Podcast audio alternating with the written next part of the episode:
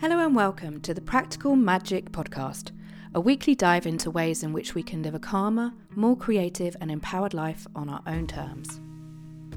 I'm Kate Taylor, Creativity and Empowerment Coach, and I'm on a mission to help us live an embodied life full of creative expression through my blended melting pot of goodness I call Practical Magic. This week I'm joined in conversation by a wonderful woman, Lorna Harris, who I've got to know well over the last year or so. We are talking on the show all today about grief, love, and the power of social media to connect, really connect with hearts. This is when it's working really well. This is on the back of a really simple couple of tweets that Lorna's sent out, which have gone viral. Following in the aftermath of Lorna losing her darling mum Glenda, this is a real ode to kindness and how we have to have better conversations around grief, that it's not a dirty word, it's something that actually brings people close together and allows a collective of people who really need to feel into these feelings and talk to each other more about what happens when we lose the people that we love. So, welcoming onto the show this absolute mega babe I've got sat opposite me. She's just such a dream. This is Lorna.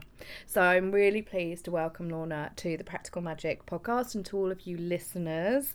We're going to have an amazing conversation today. And Lorna, could you maybe start by telling us a little bit more about yourself and why you do what you do, my darling? Of course. Well, thank you for inviting me on.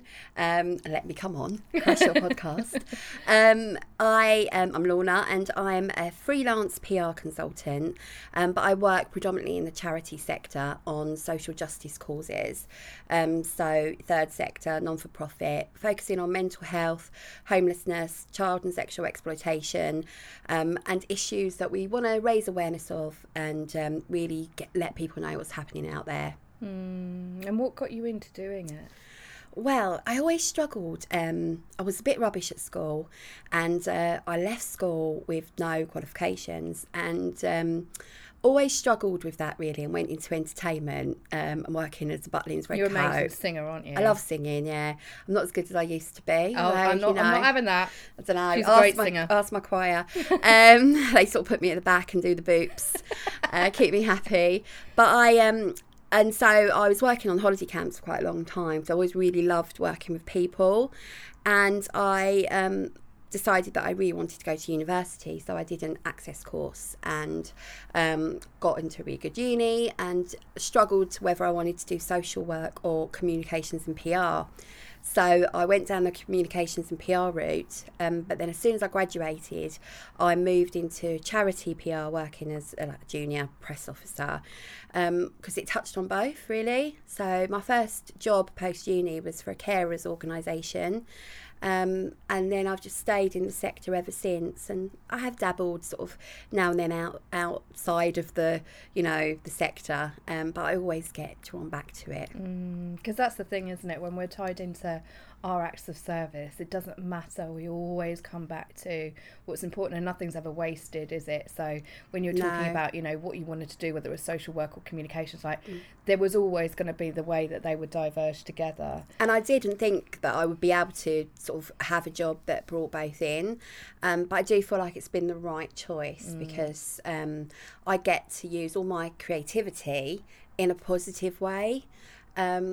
And I think that PR can have a bad name for many reasons, but I see what I do as positive PR because you sort of see the impact that it's having on the people you're trying to help.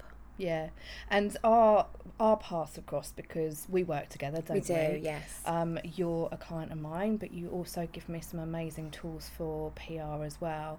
And I think what you do has really been able to change my mindset, I think, a lot around media and the power of media, because we hear so much about fake news and I've always had a chat. I mean, I did a degree in communication, in journalism, and I understand that most media outlets have an agenda for what they're trying to push and a lot of our control comes through media. But what you do and the importance of what you do is that media can be a vehicle for awareness, yeah, to make people aware of what's going on. What are you working on particularly at the moment? So at the moment I'm working with a children's charity on County Lines. So what County Lines is, it's basically child and sexual exploitation. So it's been in the press a lot about young people, often vulnerable people, who are groomed by gangs to sell drugs. But they are given a burner phone with a list of numbers and they could be sent from London to Scotland with a load of heroin and don't come back until you've sold it. And the problem with this lifestyle is often these children are very displaced, vulnerable, they don't get a lot of love. So what these the groomers do is try and show them the love, make them feel part of something. So they make every single child feel special, even though they're not. They're very replaceable, and they try and use clean skin, they call it, so that they haven't got criminal record. So these children are finding themselves in this lifestyle where they're in trap houses, which is like drug squats, and they find themselves unable to exit this lifestyle. So what's happening is when they get caught with the drugs, they're treated as criminals. So some of these kids, it might be that if you don't sell this, we know where your mum lives in Jamaica and we're going to rape her, or we know your dad in Norfolk and we're going to make sure that we bomb his car, you know. They have to carry the drugs inside them, which is where the sexual exploitation part comes in. So what I've been doing is working very sort of closely with children's organisation to get that message out and to disrupt it really early. So it's not just about what the kids find themselves doing, it's the organised crime gangs that are doing it, that are a real problem. So getting the correct story in the media is out, you know, you're able to tell when something's happening. People think that this stuff doesn't happen on their doorstep, you know, but in some cases their kids are leaving their doorstep to go and do it. So it's really important that we're getting that message out there. So you're giving voice to those people who don't have a voice. We are, yeah. And that's what I like doing. I always say when I talk about my career, because I'm 45 now and I've done this for years, I always say I've been the voice for so many people, been the voice for homeless, been the voice of carers, you know, I've worked on cancer health campaigns, and I get right down and dirty in what I do. So I go out with the practitioners who are doing the real work really, you know, working with these young people, but it's how we then tell that story. And it's hard because, you know, the media always want the best story. So they want a child who's come out of that life to talk about their experiences. And, you know, these kids are traumatised. The one thing that we're not going to do is re-traumatise them. So it's about telling that story in a way that keeps people safe. It's been one of the most interesting projects I've ever worked on, because it's affecting everywhere. You know, it's not just happening in rough parts of London or rough parts of Scotland. You know, these kids are being found stabbed in leafy, beautiful parts of Devon. And there's a little bit of a, like, not on my patch kind of mentality. Yeah. The police are good and people are good, but you know, once these kids are in this life, it's really dangerous to exit it. And also that the kids are looked at as being the criminals. They are, yeah. You know, if they, whichever background they've come from, they're lost souls, aren't they? I said to someone the other day, I mean, we do have parents who are desperate to try and get their children home. Some of the kids are runaways. So it's not always, there's no blame involved, but there are children who are neglected, children who are in care, or have learning disabilities, don't understand the danger. They're easy targets. And so if there's no ladder to climb other than the one that's being offered to you, we can give you money, we can give you trainers, we can buy things for you if you do this for us. If you're made to feel special in that way, that's why the young people want to do it. You can sort of understand it because you look for love, and that's what these people are very clever, these organised crime groups are very clever in doing. So it's pretty heartbreaking. And the Children's Society, who I'm working with, the lead voice in criminal and sexual child exploitation, the practitioners just blow my mind. And I even still get that pang of, oh, should I have gone that way? You know, when you hear that the practitioners are going out on raids with the police to make sure that the children are kept safe, and that kind of thing, you think, is that what I should have done? But then when you're using your skills, using the skills that you're incredible at to do your bit. Yeah, and we get front. 'Cause you care. I do, I really do, and I think sometimes people go, oh, you're in PR, and they think it's all drinks and parties and ab fab, and my job couldn't be further from that. I mean, I don't think PR really is like that. I know some PR people who might work in fashion industries and things like that certainly get more invites to things than I do. I might get invited to a demo at Parliament, but I certainly don't get invites to swanky parties. But when you see a story has gone front page, and I always say that we want the front pages with the nationals, but actually the most change happens at regional press. So the decision makers, the local authorities, the police, when they see that there's a real narrative around that and a story that, you can't forget these young people, because society already has. Yeah. So, and I want to talk about giving that voice to the people who don't have a voice. So we met at a really interesting time, didn't we? And we'll talk a bit more about what's happened recently. Yeah. But I've seen in you this fire, like you've always had that fire, I know that, but this fire has been completely ignited by circumstances which has happened in your life to make you even more about, helping and being of service and giving voice to people who don't have the voice. Can you share a bit about what's happened? And we're going to talk about a particular thing that's happened recently that has, again, given voice to something which often doesn't have a voice. Yeah. So my mum, Glenda, passed away in July, really suddenly. And I was really close to my mum. We're in my flat now. You can see she's present in her photos. Everywhere. Her love is here, and she used to love coming round here. And so therefore is the loss. But lots of nice memories. And she died really suddenly of advanced cancer that she didn't know she had. Up until a week before, she was fine, so we thought she was very glamorous. Well, you were on your way down to me, weren't you? Yeah, I was coming down to you when she phoned and said the doctor had said she needs to go into hospital. And we were meeting in Hove, and I got to Brighton and got on a train straight back to London. But they initially thought she had a chronic kidney infection.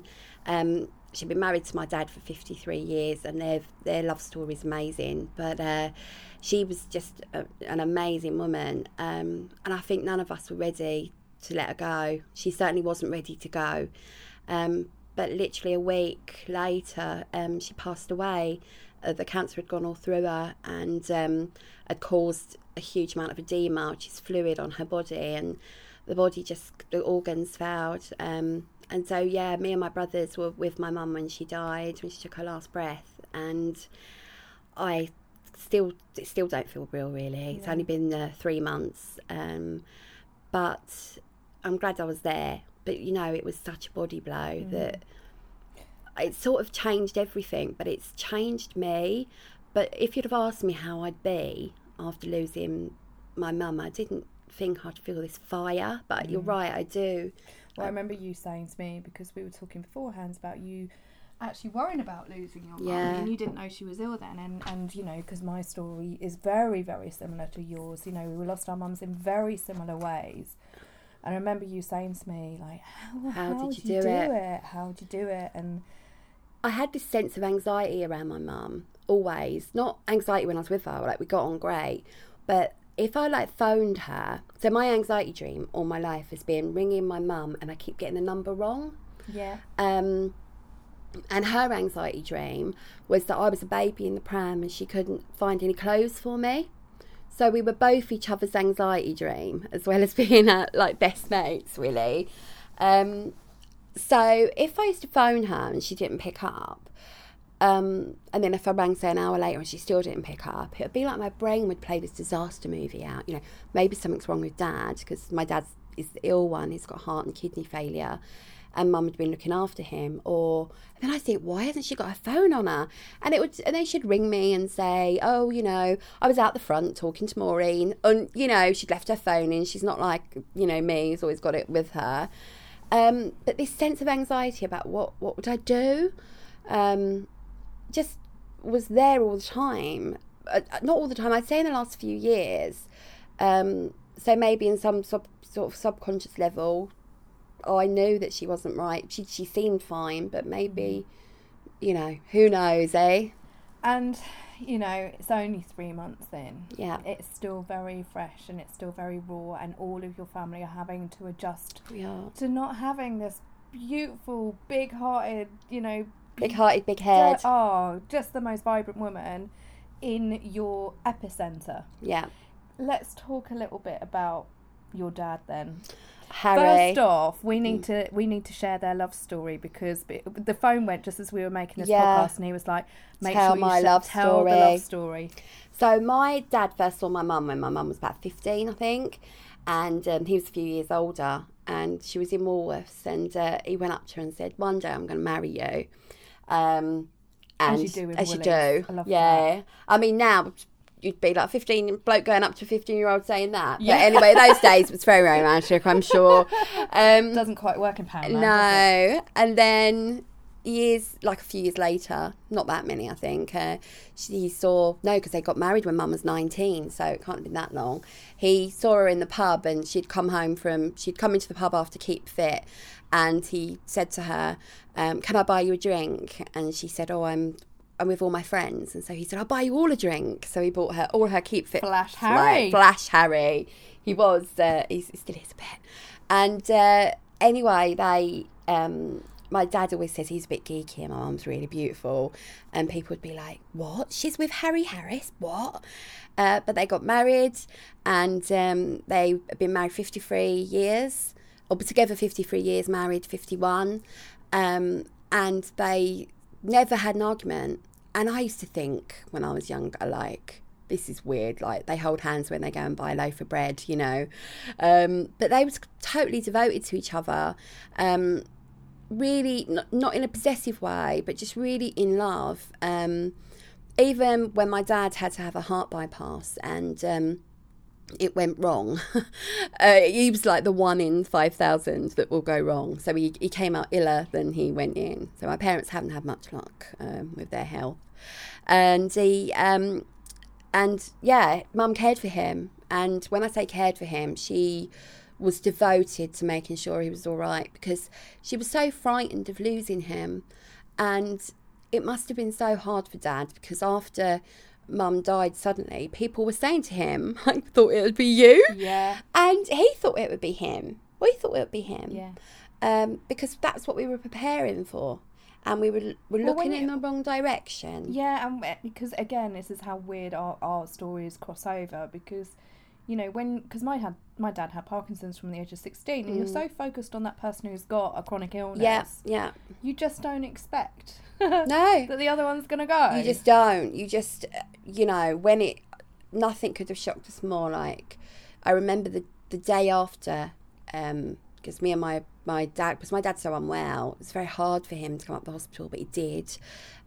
His brother brought him up in the wheelchair because he can't walk, you know, along the corridors, and he had his sort of private goodbye with my mum, and he just couldn't believe that a week ago they'd been down their caravan and they were going to come back, get sorted out what was wrong with Mum's belly, and then head back for the rest of the summer.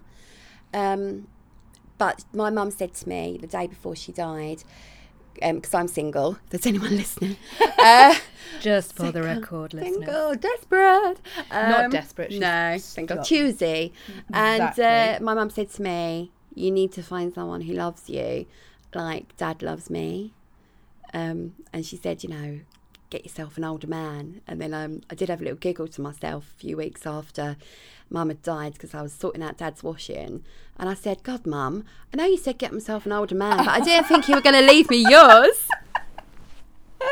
So, you know, there's been moments of humour. There has. And I want to talk about the relationship that you have with your dad, because, you know, the reason we're talking about giving voice is because it's more so important that we're having these conversations around bereavement and grief, and seeing the light side in them, but also giving voice to those people who may be suffering with grief. And it doesn't matter if it was last week or it was 10, 15 years ago. Grief is grief is grief. Yeah. I want to talk about the relationship with your dad, because that's shifted and changed, and things do change. And talk about something he did for you. Yeah, so my relationship has changed with Dad, but it was always a good relationship.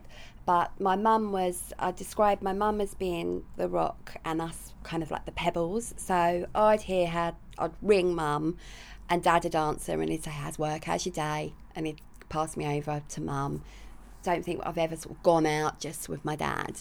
Although we did do a father and daughter's Deal or No Deal audition once in Bristol. Oh, yeah, because your mum was on it. My mum was on it, yeah. Well, yeah, it was 29 shows. Amazing. She said to me, Lorna, I was only on it because I look so good.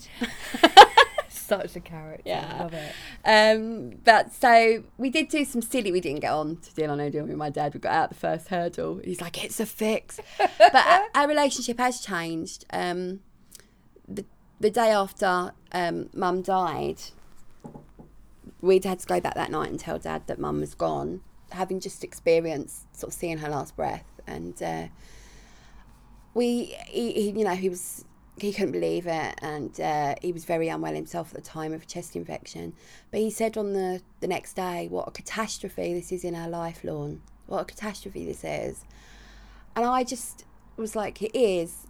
But I know what I need to do now, and that's not me coming in with my, daughter cape, but I suddenly realised that the person most like Mum is me. And so to keep that vibrancy going, I needed to do what she would have done that morning, which would have been take the dog for a walk, make a cup of tea, make sure we have food. So even though my heart was shattered, not even broken, it was just shattered, I just carried on. I remember saying to you after, how do I do this? And you were like, one foot in front of the other, just one foot in front of the other, and that's how it was. But slowly me and Dad have built up a really good friendship. So he said, I really enjoy your company, Lorne. I never thought I'd hear myself say that. I was like, it's the most backhanded compliment I've ever heard in my life. You can see where you get your humour from as well.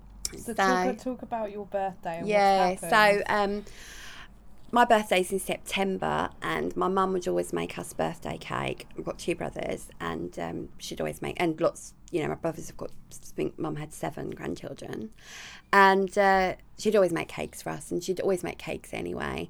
And we used to say they were delicious if you had time to lay down afterwards for a while. My God, it's like my mum's dumplings. Yeah, they were quite heavy. Oh my God, that's so funny. I think it's very funny. So we said, Mum, it's amazing, I'll just have a small slice, because otherwise you'll be reaching for the Gaviscon. But she was a good baker. So it was my birthday and I was dreading it because even though my friends had arranged some nice things, it's just not the same without your mum. And my dad, I went over to my dad's that day before I went out that evening, and he was like, I did something. And I was like, oh no, what's going to tell me? And he was like, I made you a cake. And he got this like battered Victoria sponge out of the fridge, and it was filled with cream and jam, and and he made it himself. Yeah, I think with a little bit of help maybe from a cake mix, who knows? I don't think so. No, yeah. But he made it himself, and it was funny because he said, I looked everywhere for a candle, and I thought I was going to end up with a power cut one. I was like, no. So I like social media, and I'm quite sort of chatty on Twitter. And so I said, oh, Dad, I can't believe this. And I took a photo of it, and I wrote on Twitter, my mum died 2 months ago, and she always made us birthday cake, and I'm 35 today, and my dear old dad's done this, made me this cake, and my heart's melted. And I just did it. Like, I'm not, well known on Twitter or anything like that. So if I get like 10 likes, I think I've gone viral. But it did go viral. Yeah. So I noticed that day that I was getting a lot of notifications on my Twitter, and I was like, oh no, have they found that tape from 1991, that naughty tape? joke. But it lit up like your bloody birthday cake, didn't it? Yeah, everyone, it lit up literally like a birthday cake. I think at the last count we were at 49,800 or something. So what kind of what was the conversation that you were having with people then? That's been the most amazing thing, because it hasn't been about cake at all, really. It has opened up a conversation on grief that needs to be had. The day Mum died, I looked for help and I couldn't find it. I found a charity that I could speak to and things like that. But people really opened up about their loss and what the cake signified. People were saying to me, you know, this is what real love looks like. But I had people say, you know, I had a bloke say that he'd lost his wife and that he'd really shut his daughter out, but he realised that he needed to do more because she was hurting too. I had someone who said, my mum's died today. So suddenly I was in a position of being able to say, I know where you're at, you know, because I was there 2 months ago. And even that was weird for me because I was still in such deep grief. We had amazing messages. It got to a point where it was like 6,000 or something messages. And DMs. I was reading them. Yeah. I just saw a few of them. Yeah. I was reading the threads of conversation. It was amazing. Around this has happened. I just lost this person. I lost this person like however long ago. Yeah. It still hurts, you know. People being able to really, like that one cake gave people permission to go, I'm hurting too. I know. There was someone who was like, I lost my mum and, it, you know, I get nothing on my birthday now. And I dread my birthday because she was all I had and I get nothing. And I got contacted by a baker's who had said, let's send your dad a cake. Like things were like that were happening. And I said to the woman on, the lady on Twitter who had tweeted that, like, when's your birthday? So I won't give too much away, but she's not going to not have a cake this year. God. Let's put it that way. So this act of kindness, that's what it was, has spurred on a lot of other acts of kindness because that's an energy. Kindness is an energy that does that, which is fantastic. But what's I think even more incredible is opening up and giving voice to grief. Because, you know, everybody experiences grief in their life, but it's something that we don't talk about. We don't talk about it. We're scared of it. People are then, you know, one of the number one fears in life is dying. Mm-hmm. And so it's a bit like a dirty secret, isn't it? And I said to you, and people have said it to me before, oh, welcome to the club. Yeah, it's the club that nobody wants to be a member of, but it does feel like you have lost somebody... Mm. There's more of an empathy with somebody else who has lost somebody because you are not that anybody can know. Like I can't know how you feel. You can't know how I feel. I can't know how anybody else feels because it's a very personal thing. But you can just say, I'm here. Yeah. And I understand. And people are frightened of saying that, I think. And that's the thing. So let's talk a bit more about that because I think this is such an important conversation around giving more voice to trauma, to emotion, to experiences with things like this. So, you know, we both experienced it where, and I would imagine that pretty much every single person who's lost somebody has felt isolation because people don't know what to say, they don't know how to say it, they worry they're going to say the wrong thing, they would just want to leave you to get on with it, it's very private. So let's talk a bit more about that. So I think everyone was as shocked as me, you know, when mum died, and my kind of friends have been amazing, they really have, but there has been a silence around it. When I've seen people, they've said, I've not wanted to bother you, and I'm, you know, I'm sitting here without my mum, you know, I'm the only daughter. You're lonely, right? You're lonely, right? So you the person you would go to, you know, I live on my own, the person you would go to isn't there anymore. And I think that's a real mistake that I've made in the past when someone's grieving, is to think that they don't need you. Mm. And they do need you, and I need them. And, you know, it's, if someone won't come, you know, you batter their door down a bit. You kind of make sure, and I was very lucky that I had friends who did that, friends who would book a table and say, we're having Sunday lunch. Come on, let's go. Or and it's not like you've got a disease because you've lost someone, and it's a weird thing, isn't it? I always remember my mum saying that when I can't remember if she lost her dad, some people cross over the road because they didn't want to talk about it. Yeah, I mean, some people have literally not mentioned it. They don't know what to say. I think there's something there as well about people are very afraid of emotion. Yeah. So they're very afraid of, oh God, what if Lorna cries? Or what if I start crying? Yeah. And actually, do you know what, people? We're just human beings. Yeah, like it's fine. My eyes leak all the bloody time. I'm going to cry. I was over at a client office the other day, and it can be like the weirdest thing that triggers it. But like, someone had got me a sandwich from Pret or something, and it was the one that my mum really liked, or it was something like that, and suddenly you don't even know it's coming, but the tears are down your face. I didn't know it's possible to cry as much as I've cried since I lost my mum. But I've laughed as well. Yeah. And that's strange because you then go, wow, when I laugh, am I allowed to? Why am I doing this? Does it mean I don't care? And you know that what your mum would say to you is, of course it bloody doesn't matter if you laugh. I want you to laugh. I want you to stop crying and I want you to laugh.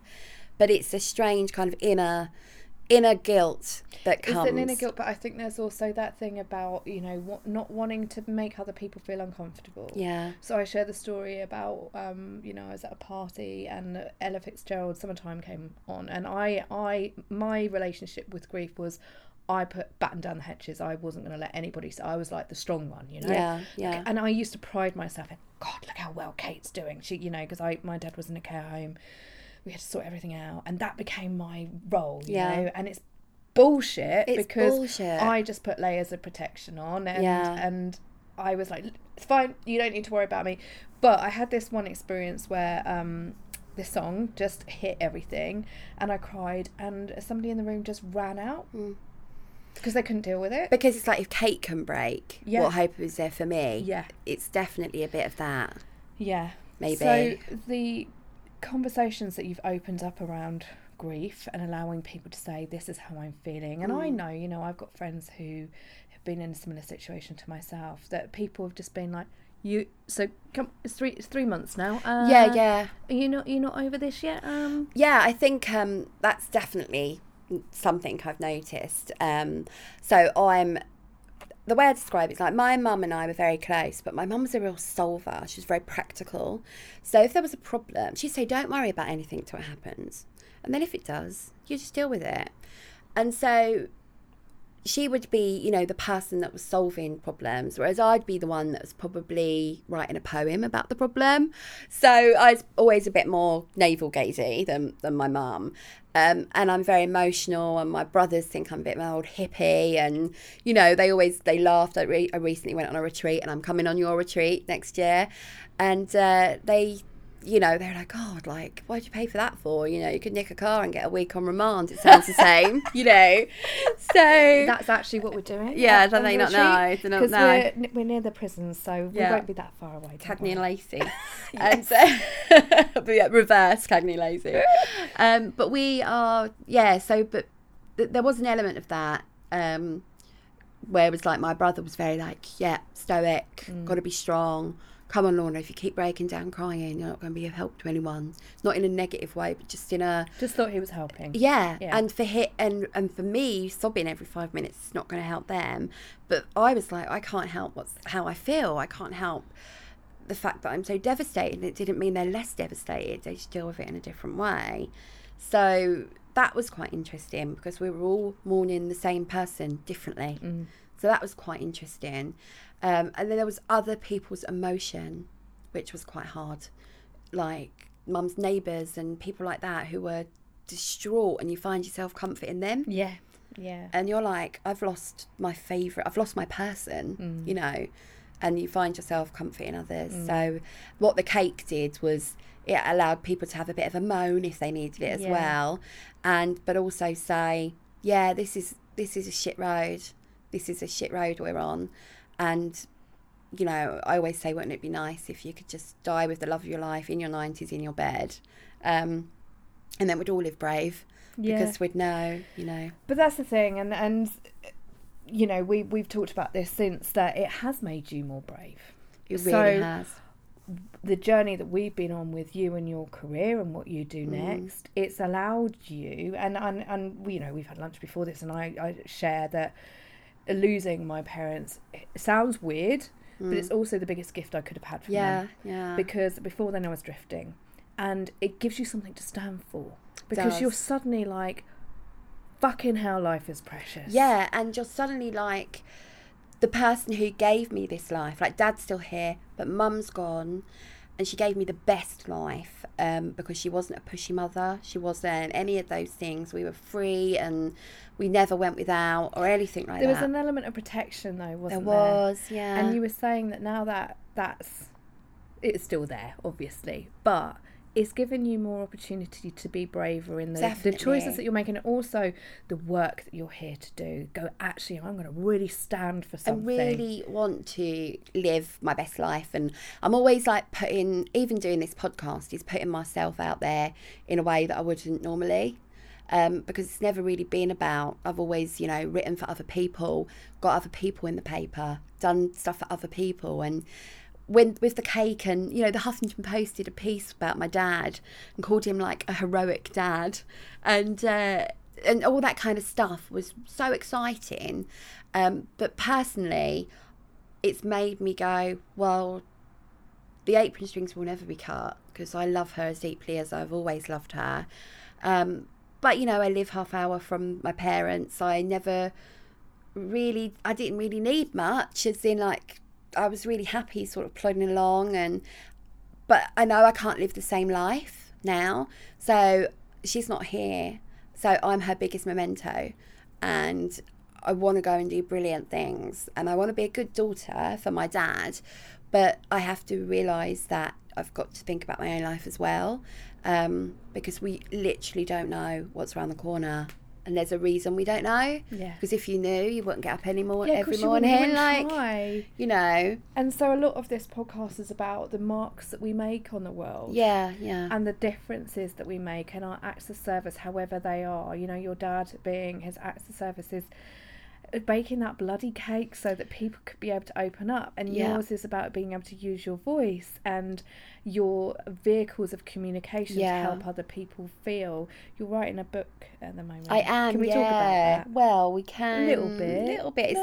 It's maybe we'll do another one about it. But you know, you're using your experiences to use your voice as a vehicle. It definitely changes me as a PR and as a writer. That losing my mum has made me realise that if you're going to tell a story, you've got to tell the real story. Mm. You know, I get angry at fake news anyway. I don't buy into any of it. But you've got to really go full throttle. You know, I go and I meet the young people that are experiencing this stuff. I go and I talk to the practitioners. I tell the real story. It's getting into the guts. Real guts of it. And I feel grief is a bit the same. You've almost got to, like, sounds a bit cheesy, but like, feel it to heal it. It's sort of. It's not cheesy. It's a mantra I use a lot. Yeah, you've got to go through it, and you've got to go through those moments of you wake up and for a split second everything feels normal, and then you're like, what the fuck? I've got to do another day feeling this awful, and then glimmers will happen, and Mum always used to say, look for the glimmers. So there's glimmers every single day. Your mum's bloody incredible. We're laughing because you've been to the Isle of Wight. Well, you went to the Isle of Wight on the retreat. You're coming to the Isle of Wight on my... You've never been there before. No. And you were saying about... Lorna's got this amazing... if anybody's been to the Isle of Wight, you'll know what I'm talking about. You get the coloured sands, which is the Allenby Sands. And there's a little memento shaped to the Isle of Wight, Allenby Sands, that you found in the side door of your mum and dad's car after she passed. After she passed, and I'd booked. So basically, I booked to go on this retreat to Isle of Wight, where it's like, you know, no sugar, no wheat, loads of exercise, loads of therapy. It was amazing. Lots of dancing and yoga, and it's an Isle of Wight. It was a lot of money for the week. It was amazing. But I'd said to my dad, I wonder what Mum would think of me doing this. And then I was getting the dog's lead out of the inside little pocket in the car, and I found this little Isle of Wight thing, and I was like, Dad, why is this here? Like, what's this Isle of Wight thing? It was like the little map of it full of sand. And he said, your mum got that for you. And I was like, what? He said, yeah, she found it in a, you know, like my mum loved charity shops. So don't give her Westfield, give her, you know, a charity shop, and she was in her element. Yeah. Yeah. So, and she'd found it in some bin where they were like giving stuff away. She loved a freebie. So and she must have picked it up and said, oh, my Lorna will like that, I'll have it. And then it was like leaking out the sand, so she'd put it in the pocket of the car and hadn't thought about it. And then she got ill and she passed away. And then I'd looked for the Isle of Wight retreat, or found the retreat on the Isle of Wight, booked it. And it was so amazing because I brought it home, put it on the side, and then I went off for my week on the island, came back and looked at it, and it gave me such a kind of... It gave me such hope, because it was like she'd given me the thing that become my memory. Yeah. And I mean, I do believe that there's more. Otherwise, what's it all for, right? Yeah. So, and even if there's not, you may as well believe there is, because the other option's rubbish. So, but it felt like it was a little nod to go, make sure you go. And, you know, all of this is about permission. Yeah, permission. Permission to use your voice, permission to live your fullest life, permission to get down and dirty with the things that you talk about, you know, permission. Yeah. Biggest gift. The thing with my mum is that she was happy with a small life, and I don't mean that in any negative way. She was happiest in her charity shops, she was happiest baking cakes and having her family young, and she had a big life and had lots of fun, but she'd say, oh no, I'd say, come to Rome with me for the weekend. She'd say, oh no, let's go down the camera van. Or what do you want to go all the way to Australia for, Lorne? So she wouldn't stop you, but she'd just think, why would someone want to do that? So with her piece. And I always wanted to please her, and I'd think, oh, maybe I shouldn't go, or oh, she doesn't think it's a good idea, maybe that it's not going to be a good idea. But suddenly you've got to give yourself permission. And it seems silly to say, because I'm in my 40s and people probably listening to this going, come on now, but you do suddenly sort of go, well, I'm going to do it now, because you become braver. You become braver, because your worst nightmares come true. Yeah. And you're still standing. Yeah. One foot in front of you. Yeah. And I felt on my own, and then my dad baked the cake, and I suddenly realised that there were so many people feeling alone. And if we're all feeling alone, why aren't we doing it together? Because, you know, why are we not having these conversations? Why are we not being honest about our pain? You know, I went back to work with a big smile on my face, and I remember my doctor said to me when I went to see him afterwards, you know, people have longer when they break their leg. Why are you painting your face on, brave facing it? You can say to people, like, I feel like shit, my mum's died, but I'm trying. And if I can't do it, I'm going to go home. And it's like, we don't do it. We power on, and we end up at the end of our tether without dealing with it at the beginning, you know? And you're such a true reflection of somebody who feels. And it's enlightening, because, you know, I didn't. And, you know, I share my story of how I just layered everything up until I moved my body and started to move through that. Movement helps, doesn't it? But I just want to say thank you so much for sharing your story today. Thank you. I feel like you were, maybe the Isle of Wight thing is because you're from Isle of Wight, and I found you as well, perhaps.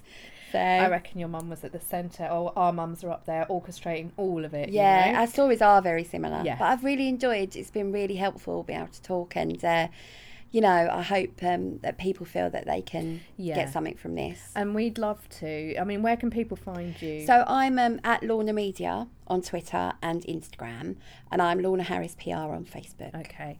So, and you know, my handle is Kate Taylor Creative Living on Insta, and Kate is Great on Twitter. And do tell us what's going on for you. It's kind of thought. Right, we've been having an amazing conversation. I've forgotten what we planned. Lorna's going to pull a practical magic card, and this is going to be a card for all of us today. I better get the stop talking card. time to shut up. How about a big cup of shut the fuck up card? Yeah. I should have done that one, shouldn't I? Oh, that'd be amazing. I'd get that every day. But yeah, do share with us, because I think it's really important. The more that we have these conversations around things like grief, then the more right, we just pulled the creative mindfulness card, so this is a really interesting card for everybody today. And I think what's the interpretation that I can take from this is that don't take things as obvious as they are. Don't necessarily see things for what they are. Whether you think that somebody is a certain way because maybe they're going through a certain thing, you know, this is a bigger global consciousness of all things going on at the moment. Yeah, don't take things for what they are. Right. See them beyond. Be mindful. Yeah, that's good, isn't it? Is that a good card, Kate? It's a good card because, you know, what I would say about this as well is that it is seeing beyond the obvious, and it's using our perception to see more than what we necessarily might see, and look at things from all different angles. I love this deck. I'm doing a bit of promo. And now for my next trick. Yeah. It does say, though, creativity is about putting your imagination to work. And yeah. I do feel that's where I'm going, because I've always looked at other people's creativity. Yes. And now it's time to look at my own. Because you're unleashed and you can. Yeah. So, it's been so lovely talking to you. Thank you so much, Camille. Thank you. I cannot thank you enough for joining the Practical Magic Podcast today. It's been emotional, it's been enlightening, and it's been a really heartwarming conversation with the lovely Lorna. If you ever need to reach out to anybody, do come and find both of us on social media or wherever we hang out. It's always really good to have these conversations and just open up more of a dialogue around how grief affects us. It's not a dirty word. It's something that when we come together and we share the humanity of experiences, it makes it a little bit more easy, not the right word probably, but better when we share together. Thank you so much for listening. This time next week, I'm going to be back with another interview, actually. I'm going to be talking to Selena and Vicky from Project Love, all about designing and creating a life you love. So I'm really looking forward to speaking with you then. In the meantime, darling ones, have the most magical week.